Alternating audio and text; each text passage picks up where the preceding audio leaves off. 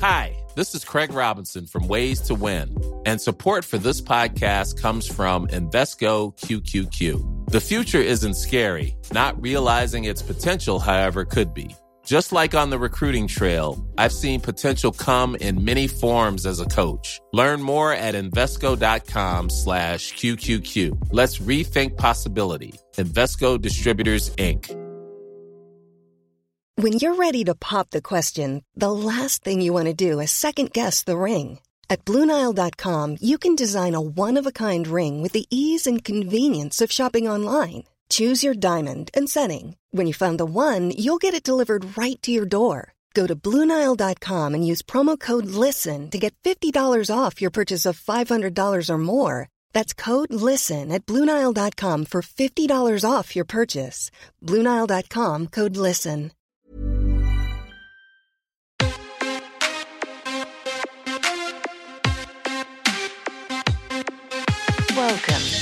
To the MMA Fan Podcast. Ladies and gentlemen, I give you Stu and Blake. Hello and welcome to the MMA Fan Show. I'm Stu Whiffin. Joining me always Blake Harrison. How you doing? Very good, mate. Very good. How are you? Not bad, not bad. Spoiling them this week, aren't we? We're spoiling them. You've already had your pre two nine five, and now look, Mm. look, look at our faces again. Because that you know, we weren't necessarily going to do this. There was these amazing announcements about three fights to kick off the three first pay per views of the year next year, and we were like, well, do we do a thing about that? Don't we do a thing about that? We're not sure. But then we realised we kind of have some interesting news to tell all you uh, listeners and watchers and all that thing. Um, all that thing that makes no sense. Um, but uh, yeah, and we thought, you know what? We'll give you a little bit of little bit of news and info that we have about our little show and how things are going to change, and we'll do that alongside an announcement of all of these amazing fights that the UFC are kicking off next year with in January, February, and March at their pay per views, and maybe a couple of other little tidbits of news as well. Uh, so, Stu, do you want to uh, let the uh, the fans know about what changes are going to be made on the show? Yes, absolutely. So we we kind of ummed and about how to do this, and we was like, well, do we do do this big big announcement? And and we was like, oh, do you know what? Look, we talk to uh, the listeners week in week out, so let's just have a chat about what we're doing, and because you've been with us from the beginning, and we want to sort of really sort of take it up a level, really, and and so we thought we'd just kind of bring you along for the ride and just kind of explain what we're doing. So, so what we've done is we've built a studio, like a, a, a TV studio or a YouTube studio. I don't know if you call them TV studios anymore. A content studio. I don't know. Media We're- we're- studio. We're old. It's like the wireless studio. Is that what Yeah. it is? The, the old Yeah. the wireless studio. and it will be in full Technicolor, not black and white like it was when I was a wee one. Um, but Or like our beards. or like our beards, yeah. Um, and so basically, we built this studio, and, and and it looks amazing, and it's got a big sort of sports desk um, and a big digital sort of big TV screen behind us, so we can sort of reference points, and and you know, it's basically going to be like a a TV show that you can watch where Blake and I will be having guests in, and we'll be having guests kind of coming in on the screen as well if they can't get to the studio. Um, we've already secured some incredible guests um, that, that I won't sort of jinx Don't because jinx we've not we've not Do we've not, filmed them yet. it. But I, I guess what we're saying is you're still going to get your if you're a podcaster, uh, a podcast fan, and you're listening to us, then you're still going to get that. Don't worry, nothing will change there.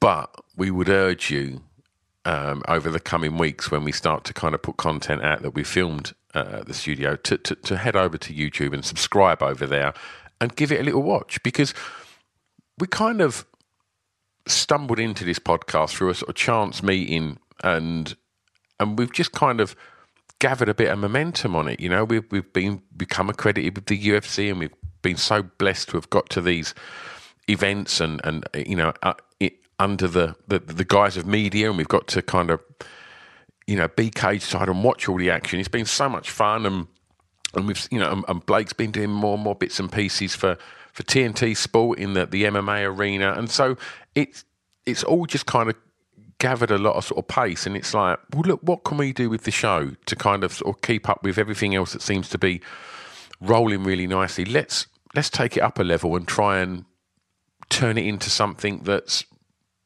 a regular watch where you can you can see the guests and it's kind of a bit more like a kind of I don't know. It's not going to be a breakdown of sort of statistics or anything, is it? It's just going to be No. m- much the same as what you're listening to now, but it's going to look a lot more pleasing.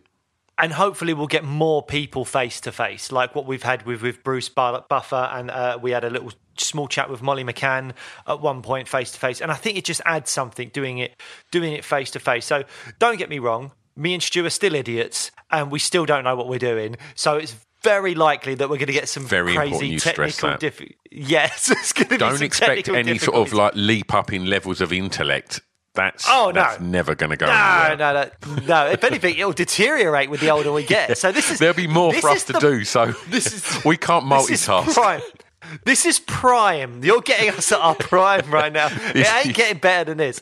But This is platinum visual level quality, shit right here. the visual quality will get better, and the fact that we'll be face to face, hopefully, Yeah. with a lot of these fighters now, will get better. We will still have the ability to, you know, do the old Zoom chats and all that kind of stuff. And me and you'll be Um, face to face, which we don't And do me and very you'll often. be face to face. We don't do very often. Uh, and People can see the uh, huge discrepancy in our complexions with you being this kind of tanned orange Essex man and me being this. I was going to lean towards bronzed corpse. Adonis, but you, you, you just kind Nah. of uh, didn't go quite No, as positive there. No, you you look like you've been tangoed, and I look like I need a blood transfusion. That's, Absolutely. that's sort of how we look. Um, anyway, look, so- pipe down, yeah, so Casper. we can we can we can talk. we can. Uh, so so that's all coming now. So if you've not been over to our YouTube channel, you can watch all of these chats that we're having now. Um, we put them up in this or the format of the Zoom video. I would urge you to go and watch the Bruce Buffer one because that's a, a, kind of representation of the sort of thing that you're going to get. Really high quality um, recording of, of, of, of a great chat. And uh, but this, you know, moving forward, it will be in this the, the new studio head over to our socials because when this episode drops, we'll we'll put up a little uh, few pictures of, of the studio so you can get a, a, a look at it as well. And uh, and then hopefully, like I say, over the next few weeks, we've got some recordings planned, and uh, and then you'll start to see what we churn out from there. And uh, and we're really, I'm we're really excited, right? You, you come Yeah. down the studio, and and we had a hangout in there the other day, and we just got some some we got a lovely bit of art coming soon. Um, we um, we, we've got a nice big. I found a, a, one of my old UFC posters from the very first UFC event I went to, and uh, and sort of dug dug that out and got that framed, and uh, that's up on the wall. So there's lots of cool stuff. Found my little MMA figures, and uh, and yeah, and and also. Um, I'll shout him out, um, and I hope I pronounce this right. Uh, it's Yekal Art, Y E K A L. Yekal Art has, has designed us an amazing piece of artwork that he's just told me is in the post. So that's going to be going up on the wall as well, and uh, and we'll show you all of this obviously when uh, when everything is, is is rolling and filming. We'll uh, we'll give you a proper studio tour and and and uh, but ultimately, to go back to where we started, I want you to all be part of the ride. So you're going to see us make mistakes. You're going to see us.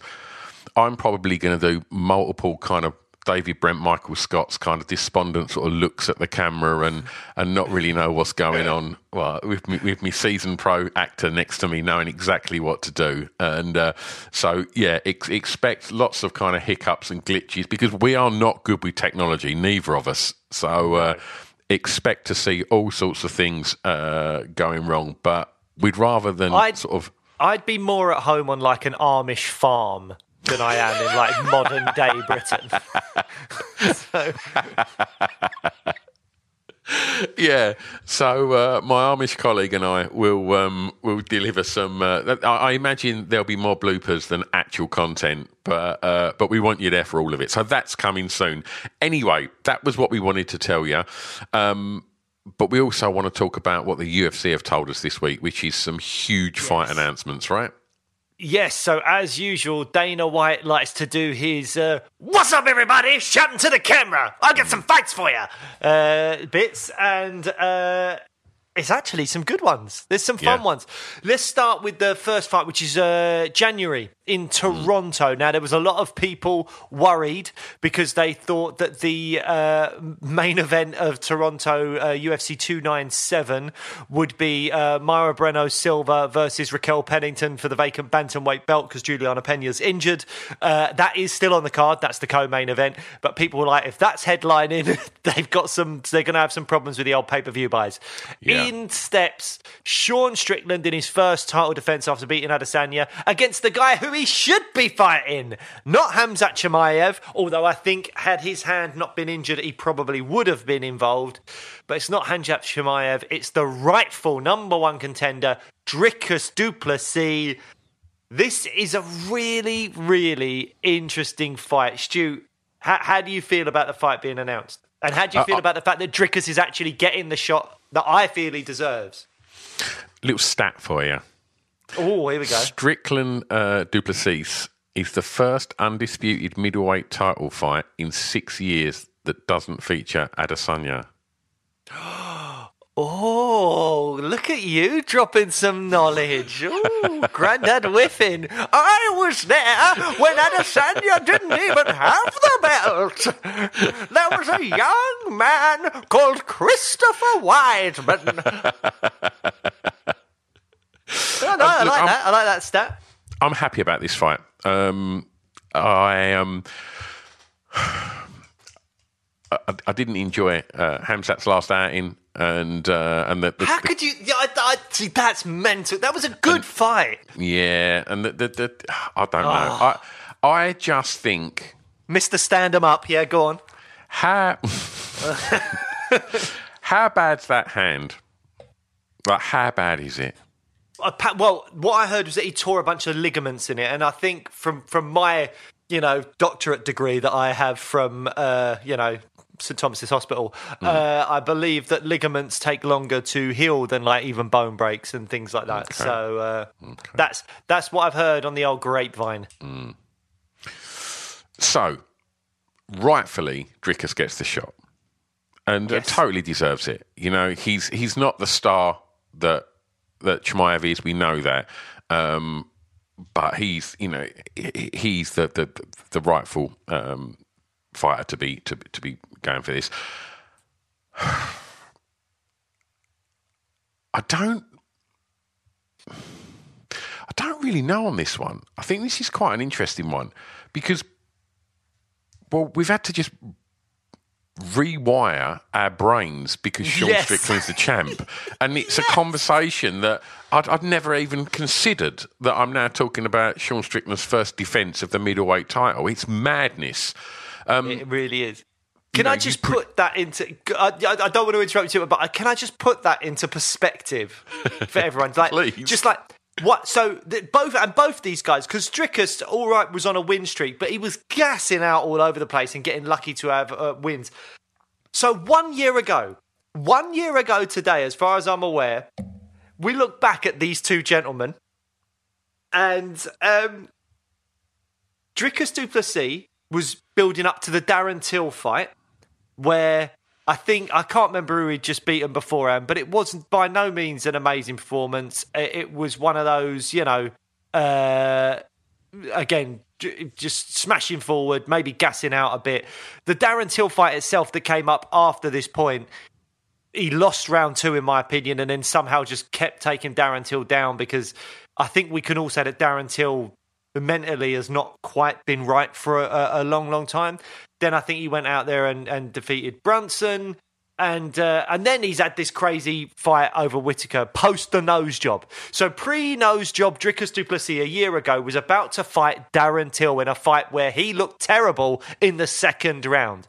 Sean Strickland had just been KO'd by Pereira and was building up to a fight with Jared Cannonier that he would go on to lose. Nuts. If you'd have said last year, oh, Dricus Du Plessis uh, and, and Sean Strickland are headlining in January of, of next year, you'd go, oh, that's an Apex main event. But no, it is the headliner of a pay per view card in which Strickland is defending the middleweight title. The leaps and bounds that these two have gone on uh, over the last 12 months is absolutely staggering in This terms of where makes they are in their so much fun, careers now. Yeah, This is what makes UFC so much fun. You, you bonkers. You know, it, it feels to me when you look at boxing, and uh, you know that, that there's a, a bit of a sort of trajectory that you can follow, and, and a bit of a narrative that you presume is going to play out because there's very few sort of regular fights, and there's so much money tied up in it, and you know the, the, the story's laid out. Whereas the UFC, like it is just let's give the fans what they want. Sometimes let's not give them the the you know the fights that are probably on paper should happen. But uh, funnily enough, that is obviously what we're getting with this. We are getting Dricus, which is probably not the, the fight the UFC would want in that. They, I'm sure they would much rather have Hamzat, but it's happening. And I don't know. I mean, we know that Sean Strickland's cardio's insane. Like we we know that that's never going to be a problem. Um, we don't know huge amounts about his, his his grand game, and I think we've seen we've seen him outstrike Israel Adesanya, which is crazy. And yes, he's not built the way that Dricus is built, is he? But he's still got insane knockout power. You know, we see what he done to, to Pereira. Um, I don't think. I don't know how this fight's going to go. I'm really struggling to make a call on it. I, I, I think I don't think Dricus is going to stand and trade with him because I do think, and I can't believe I'm saying this stuff there, Sean Strickland's boxing is really, really good, um, and and I think he's got a good chance of. I don't know. Maybe it was just a massive clash of styles against Izzy that just enabled what happened happened, and maybe Izzy was having a bad day. And I'm I'm not trying to take that much away from Sean Strickland, but I don't know. How, do you do you see him beating Dricus? Honestly, I don't know, and that's something I'm going to ask you in a bit to rank the three fights we're going to talk about in order of your excitement for it. And I think I hmm. can talk a little bit more about that then. But I honestly don't know, and I think that's one of the most intriguing things. Is I don't think we know enough about either of these fighters yet because Strickland could have made vast improvements over the last year after getting knocked out by Pereira. And we're now seeing a Sean Strickland that is not a reflection of the Sean Strickland we saw before. Dricus Du Plessis post nose job could be this cardio machine hmm. now where he was gassing out left, right, and centre beforehand.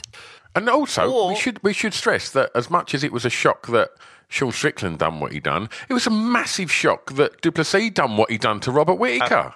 Absolutely. And that's why it's like, were both those guys, Izzy and Whitaker, on the decline and these two caught them at the right time? Or are they that good? Have they improved that much? Which is going to be fascinating to see. But let's let's move on to the second fight, February. There is no location yet, as far as I'm aware. From what I'm hearing from other, I say other journalists, we're not journalists. Uh, from people in the MMA media space, they're looking at potentially Phoenix, Arizona, or potentially Las Vegas for the February card.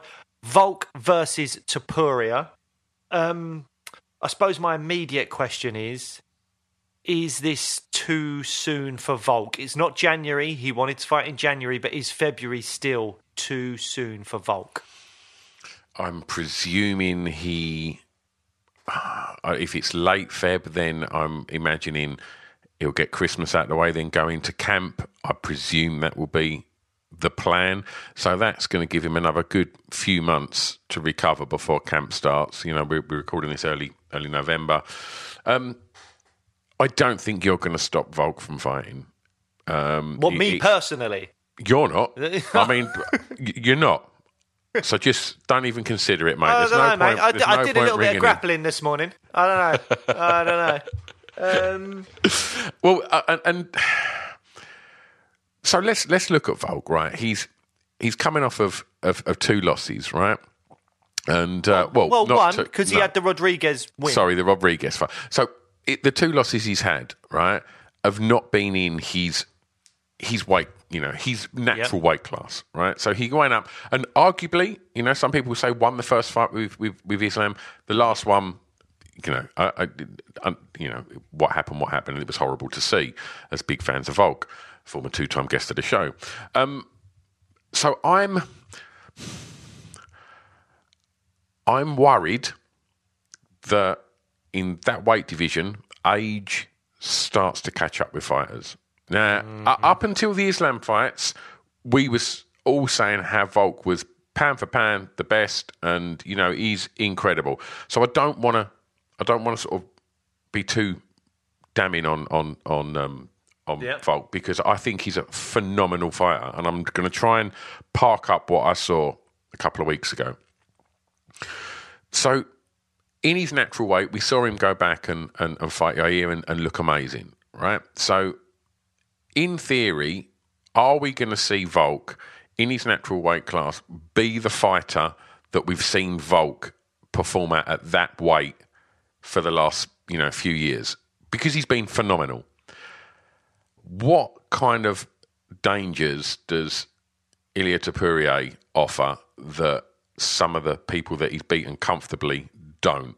Because are we seeing are we seeing a fighter starting to maybe tip into decline in the, the latter years versus somebody who is literally approaching the early stages of their peak because he's looking fucking devastating uh, and he's so well rounded as he's Volk. I'm now I'm not I'm not damning on on on, on Volk 'cause it, was- it, you know I don't want that to come across. I'm the biggest Volk fan, and nothing would make me happy than seeing Volk beat uh, Topuria.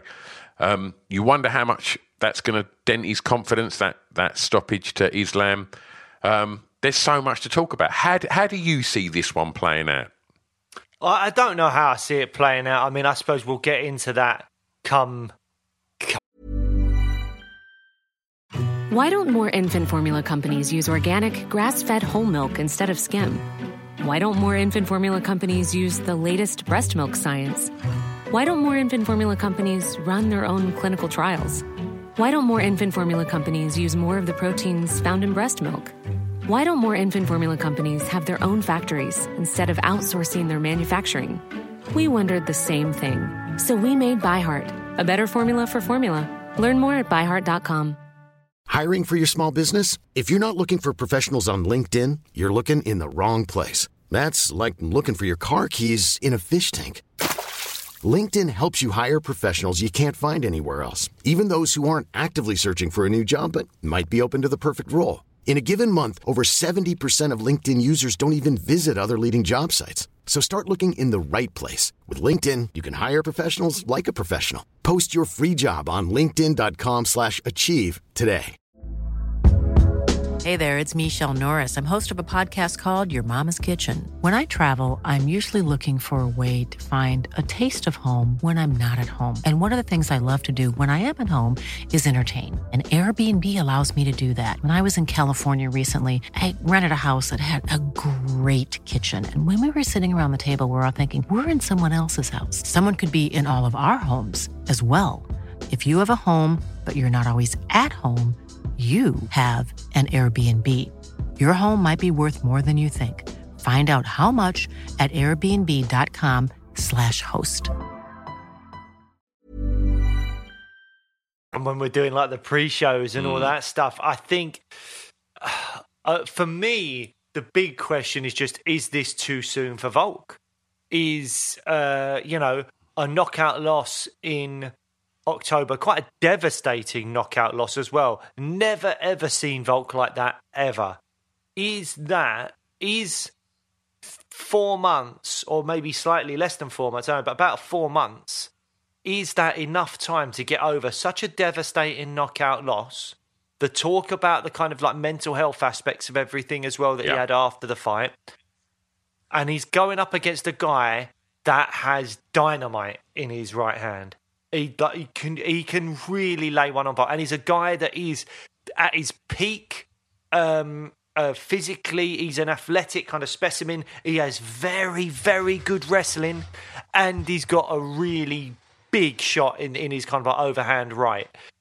Is it something volk has never seen before? Probably not no but the question is gonna the question before every single Volkanovski fight from now on, because he's 35 and because he's in the lower weight classes, every single fight is gonna be is he gonna be that half second slower?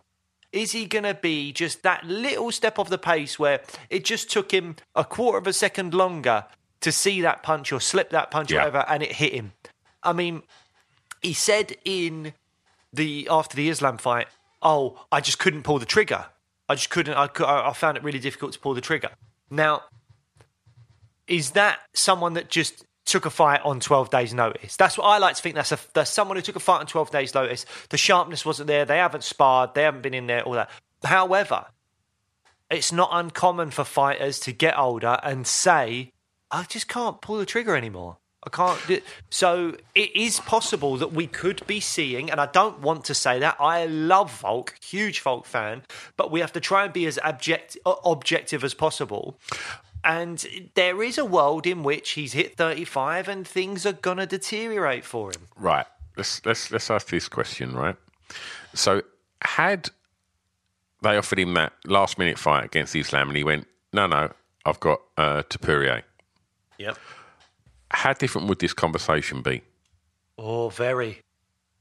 Very. Well, my my thing would still be I don't know how good Ilya is. He's 14 and 0. He's not Yeah. fought anyone of Volk's pedigree yet, so it's a huge step up for Ilya Topuria.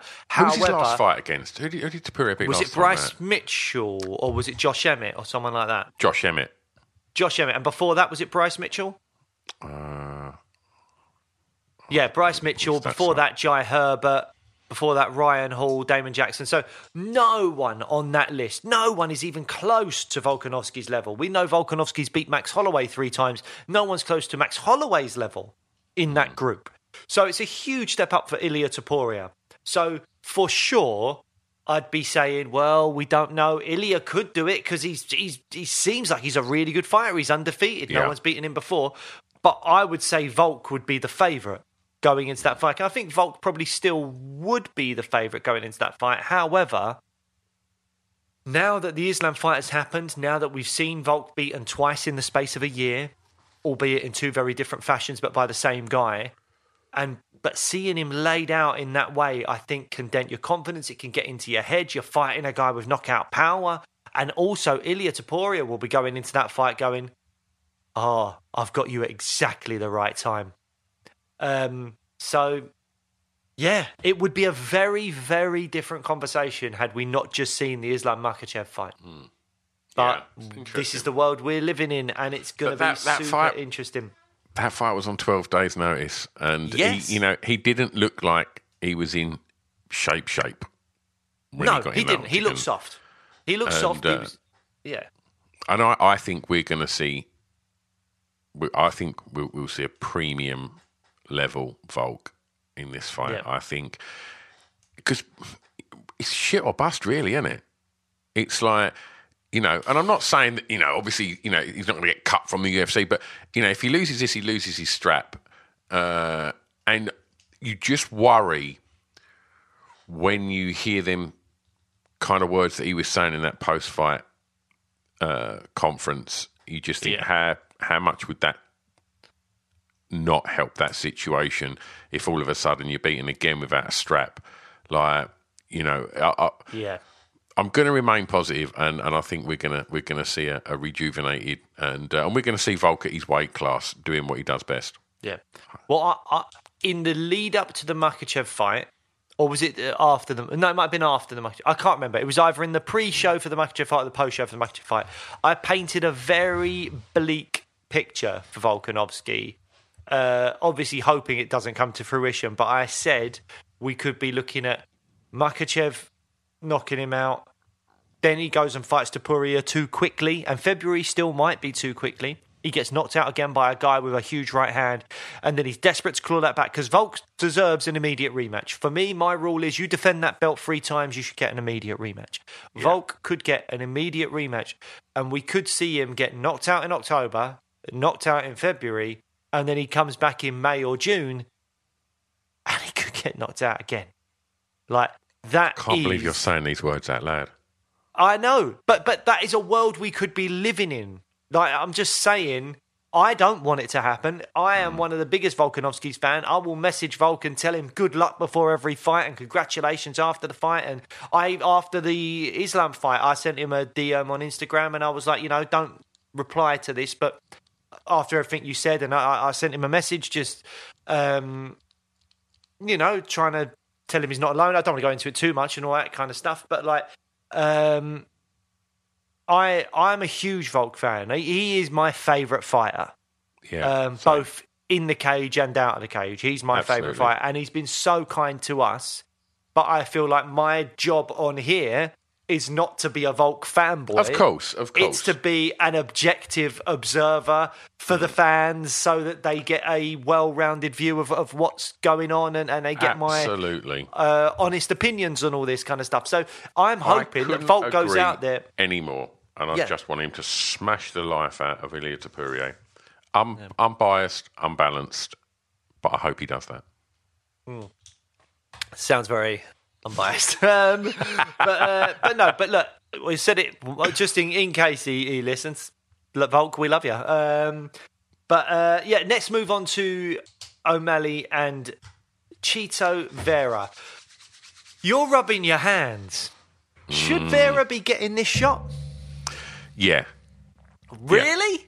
yeah. Go on, ex- you sell me on why Chito Vera should be getting the shot at Sean O'Malley. Because well, he's got the win over him, right? Yeah. And and Sugar refuses to acknowledge that, Okay. and so I think the narrative is there for a fun. F- I mean, I was watching Ariel the other day, and uh, Sugar's on there, and in the middle of it, uh, as if by magic, uh, Chito rings him, like rings uh, Ariel, and he's like, "Ah, I've, I've got Sugar in the studio," and like, and then straight away they just fucking go at it. I think what we see here is a really good fight for the fans. Uh, I think we're going to see the some serious hands being thrown in here. This is the sort of fight I want to see Sugar Sean in, and this is the sort of fight I'd love to see Chito Vera in. I think we're in for an absolute fucking treat with this fight. I am so excited about it. Who do you think should be in their fight in O'Malley? Merab. Yeah, but come on. You know that Vera is one and one in his last two fights. Hmm. Only six months, seven months ago, he lost to Corey Sandhagen. Hmm. So Vera does not deserve this shot. Let's I like if I like I love Corey Sandhagen. I'm a huge Corey Sandhagen fan. I Uh, really correct. want to uh, see what was him. he, what's his full name? well, former guest of the show, Corey Sandhagen. Correct. Um, you know, we look back on that, and it's like Corey Sandhagen is on a three-fight win streak. Before that, he got beat by Peter Yan for the interim belt in a really close but good fight. I do think Yan beat him, but it was a good fight. Before that, he was shafted in a split decision against TJ Dillashaw, which, as far as I'm concerned, he absolutely won that fight. So Corey's last outing was fucking drab, though. no, it didn't he like smash up his arm mid-fight and he, then he was like, done well, what he had to take do to win, and it was it wasn't a spectacle for fans, right? He I love something Corey like Sandhagen. tore his tricep or something like that, and he still carried on the fight and just dominated, absolutely dominated Vera. Vera had no, sorry, not Vera, well, he did Vera as well, but um, Rob Font had nothing for him, yeah, nothing. Sandhagen So- is a well-rounded guy that can flying knee Frankie Edgar and then just absolutely wrestle the hell out of Rob Font or Chito Vera or whoever it is and just give him nothing. So that that fight happens at some point, right? I, I think that he fights Sugar at some point. Now, at the moment, yeah, we know that like um, Merab deserves the shot, right? We know that, right? But I think when they all sit around that table going, right, okay, so Sugar's the star. He's the star now. He's, you know, Conor, let, let's just presume that we're not going to see him fight again, right?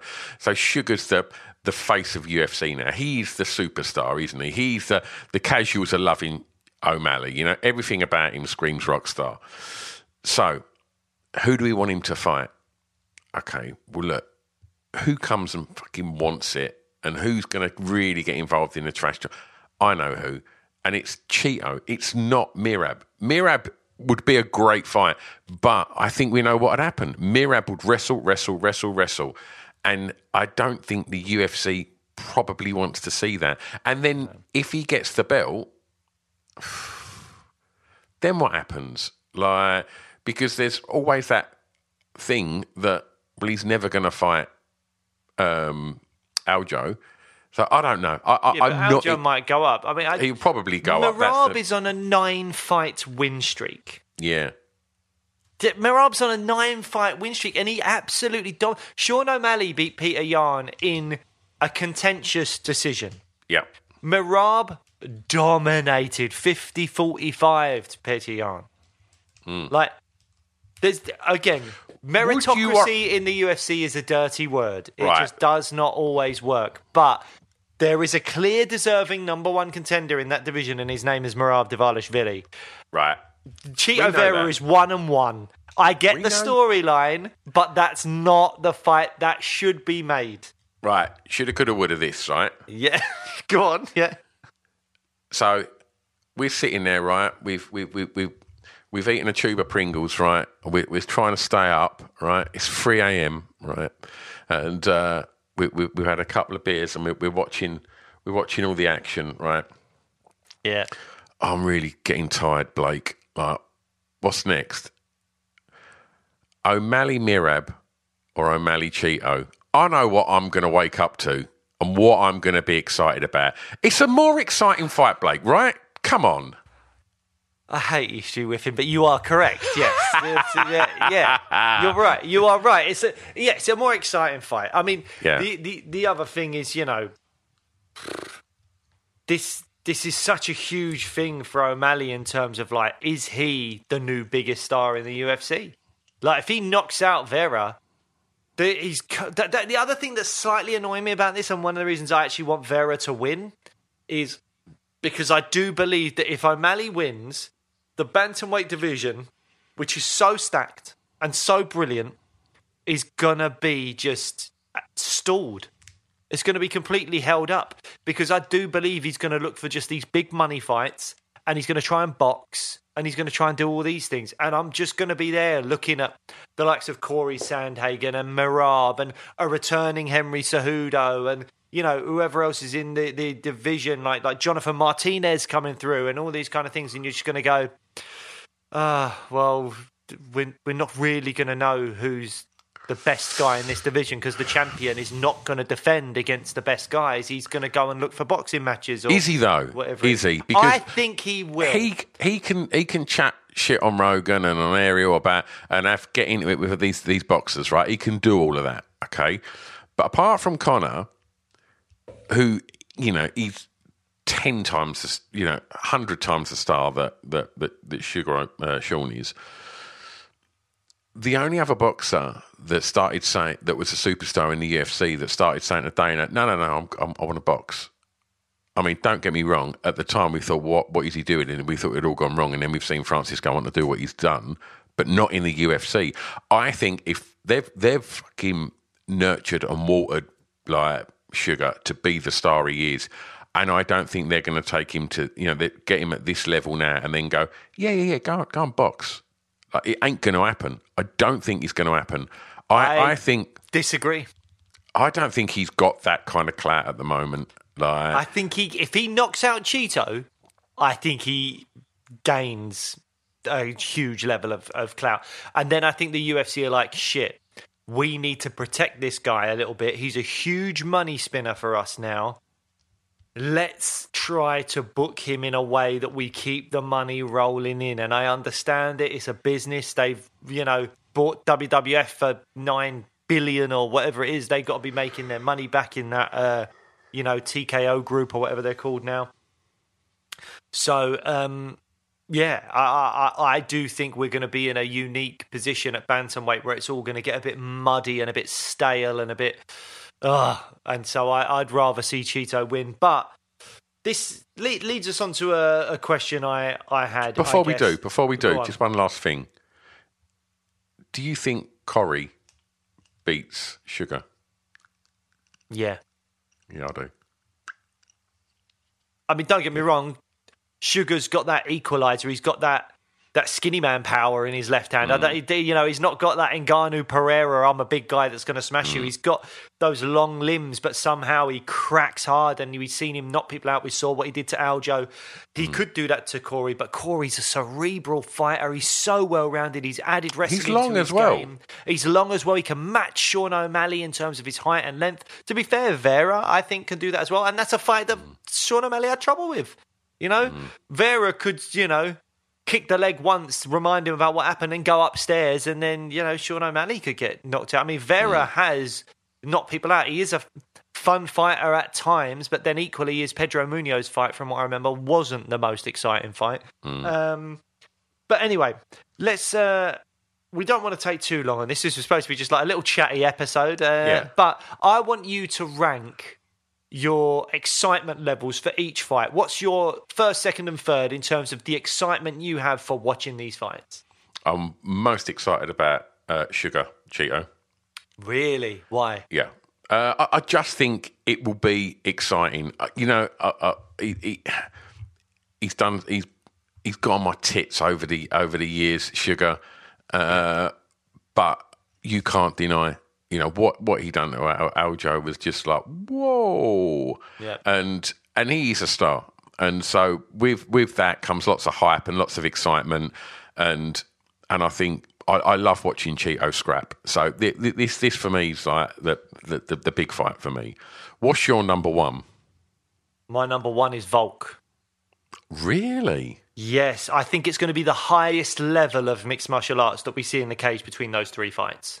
I think I really rate Topuria. I think he's really, really good. And Volk, it goes without saying, is probably now number three pound for pound in the world. I mean, I, Jon Jones is an iffy one for me because if you look at what people have done over the last couple of years, Jones only beat Ciryl Gane.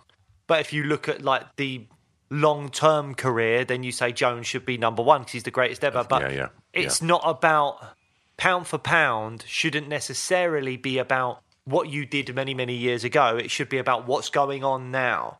And I think that Volk going up in weight and giving Islam his toughest ever fight, then coming back down and beating Rodriguez. All right, then losing to Islam, but it was on 12 days' notice, man. Going up in weight again. And with what Volk's done over the last couple of years in his weight class, I think he, I could, I would make an argument that Islam's the number one pound pound in the world, and, and Volk's number two. But however you slice it and dice it, I would say that the two most elite fighters uh, combined that stand opposite each other in the first quarter of next year will be Volkanovski Topuria.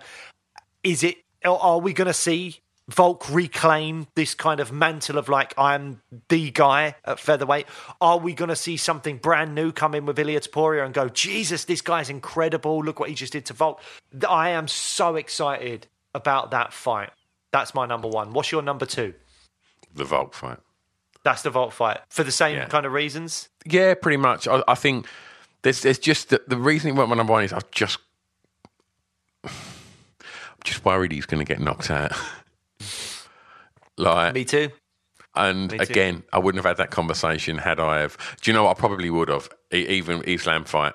Um, you know, if that never happened, because you've just seen the power in Ilya Topuria. But as we've just discussed, you know, there's levels to this game, and he has Yes. not been he has not been in the octagon with any you know anybody close to the level of Volk. So, No. yeah, I just don't want to see Volk lose again. I can't handle it. No, I can't handle it. I agree. We're, we're emotionally invested, and I'm sure a lot Yeah. of people listening to this show are because Volk's a really likable guy.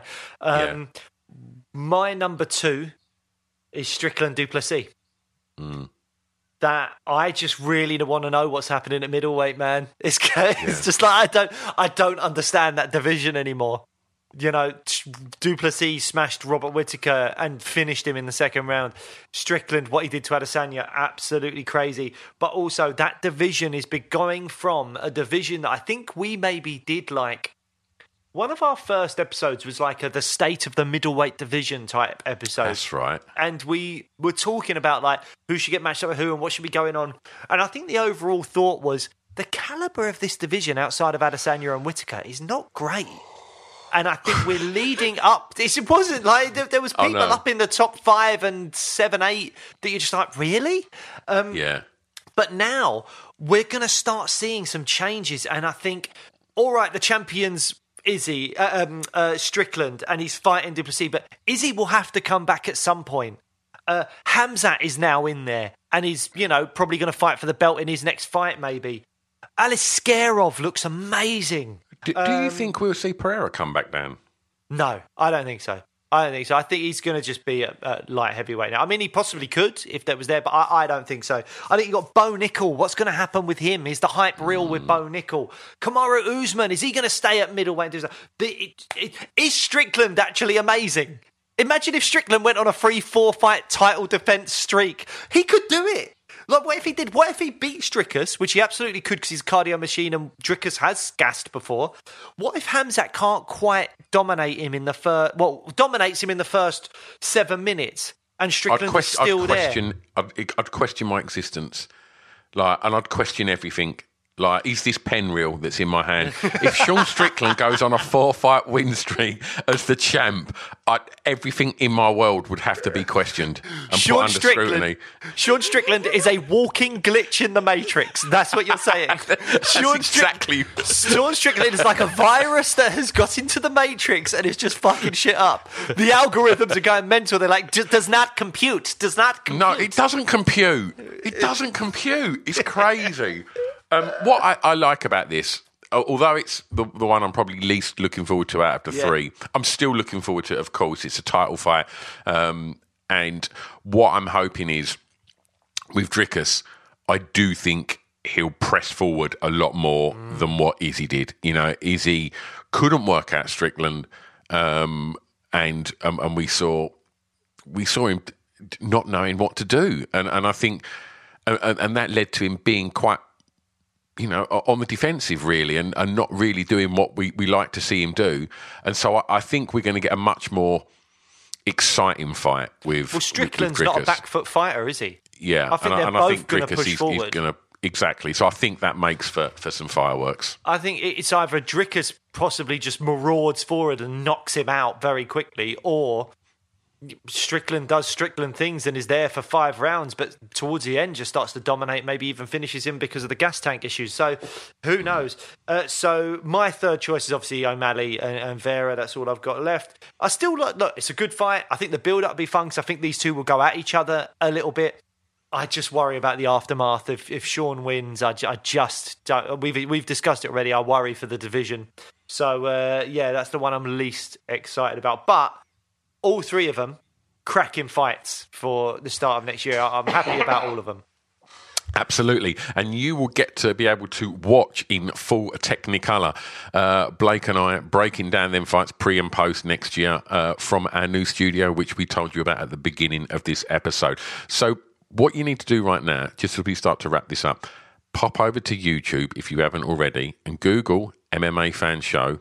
And then a little picture will pop up in a little round circle of uh, of me and me and Blake's heads, and uh, click that, and then click the word subscribe, and then you'll get a little notification just saying new episode, and uh, and then you'll get to watch the new studio, and you'll get to see our uh, our ugly mugs chatting all sorts of uh, interesting things. Uh, we should also let you know. We can let you know this one's coming soon because it's it's recorded.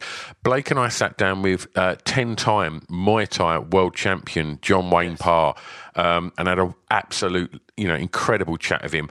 You know, we, we know that you're big fans of Liam Harrison um, interview, and much like Liam, stories for days. Like Yes. just incredible experiences. Um, much like Liam as well, moved to Thailand as a very young fighter, and uh, and um, you know went toe to toe with the Thais to prove his you know his Muay Thai credentials, and uh, and he tells a great story, and uh, and that is coming very soon. That's all recorded and in the bag.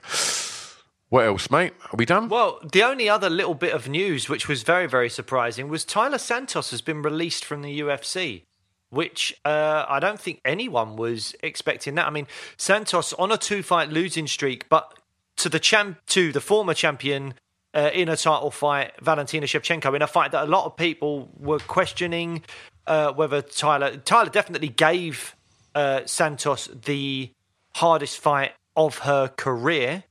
Um, at that point. Uh, obviously, that was before the Grasso fight, but Taila Santos, and there was a, a, kind of clash of heads in there that people were referring to and saying that the things changed. So Taila Santos did that, and then she got beat by Erin Blanchfield. No harm in that. Blanchfield may be the best flyweight in the world at the moment.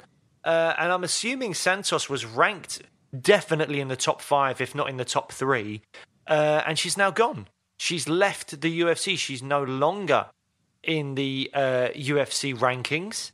Uh, she has been released. I don't know how many fights she had left on her contract, and it's really interesting. We we don't really know why that is. It could be um, that you know something's gone on there behind the scenes that we don't know about, and and she's had to leave. It could very well be that Taila Santos has said. I want to leave. I've got more opportunities elsewhere. Maybe she's looking at the fact she's coming off a two fight losing streak. She's lost to Blanchfield. Um, who is probably getting a title shot next, if not uh, after a number one contender fight, maybe with Manon Fiorot. And maybe she's thinking to herself, I'm not getting a title shot anytime soon. I don't really want to just fight a, you know, three, four more times before getting another title shot. I've got one or two fights left on my contract. The PFL are doing a flyweight uh, kind of. You could have them three league. or four fights and leave with a million dollars. That's the thing. The PFL are offering that. If the UFC are paying Taila Santos, you know, like 80 and 80 or something like that, and the PFL says, look, we'll pay you 65 flat rate, no win and loss, 65, but you win those four fights that you're guaranteed to have in a year as long as you stay fit and healthy, you've got an, a million on top of that as well. So maybe, maybe that's it. I don't know. I don't know. I, I, think I think the sport benefits from from these options. I think it grows yeah. the sport as a whole. It grows it grows the PFL and and yeah, I, I, I think that giving fighters options, you know, where they can because like you say, if she's in that division now to get that title shot, there's a lot of very hard fights that she could very well lose. That yeah. you know that she might just think, do you know what? I can have exactly the same amount of fights in another organisation, maybe earn a little less, but the jackpot at the end of it yeah. could be completely life changing. And, and, the PFL, as far as I'm aware, are more inclined to give you guaranteed money, where the UFC will be like, uh, sorry, when I was saying 80 and 80 there, I, am probably doing my maths wrong. I was saying 80 and 80. If, if you're doing on 80 and 80 for the UFC, but the PFL are offering you like 120 flat rate, no, you're not going to walk away with 160. But equally, if you lose, if you'd have lost in the UFC, you would have walked away with less. So I think the PFL are more inclined to give you, um, uh, you know, somewhere in between what you would get from a show and win, but it's flat rate, so you don't have to win. You're guaranteed that money, and I think mm. that's something that the PFL will give you. So I just realised my maths was terrible. I was giving you less for everything uh, than just a, even a show money on the UFC, but that's that wouldn't be correct. Um, but yeah, so I can see why fighters would would gravitate towards that if you're guaranteeing money that's more than just your show money in the UFC. All right, if you won, you might have got more, but you, you guaranteed that. It, that. That's maybe a, good thing. And as you say, jackpot at the end of it, million dollars, huge money for these fighters. And a lot of them will never get that in the UFC because even if they're champions, they still have to do well to probably be earning good, good money. Um, uh, even from pay per view revenue and be like the top earner and all that kind of stuff. Mm. So uh, I can understand it. It's great for the fighters, really good for them, great for the PFL. I'm not sure if it's great for the fans um, because obviously Ngannou having somewhere else to go is the right thing. I'm happy for Ngannou. It absolutely should have happened that way. No knock on that whatsoever. But we as fans will never get to see Jon Jones versus Francis Ngannou now. Mm. Uh, so doesn't always work out for the fans, but it's the right thing because it's right for the fighters who, you know, they're the ones putting their lives on the line and trying to earn earn their food and, and all that kind of stuff. So uh, yeah. Absolutely. Well, look, we'll see you um, for the post 295 show uh, that will be out early next week. Uh, and in the meantime, come on, Tommy Aspinall. Let's uh, let's get that strap. Let's go, Tommy. Right, we'll see you next time. Bye, guys.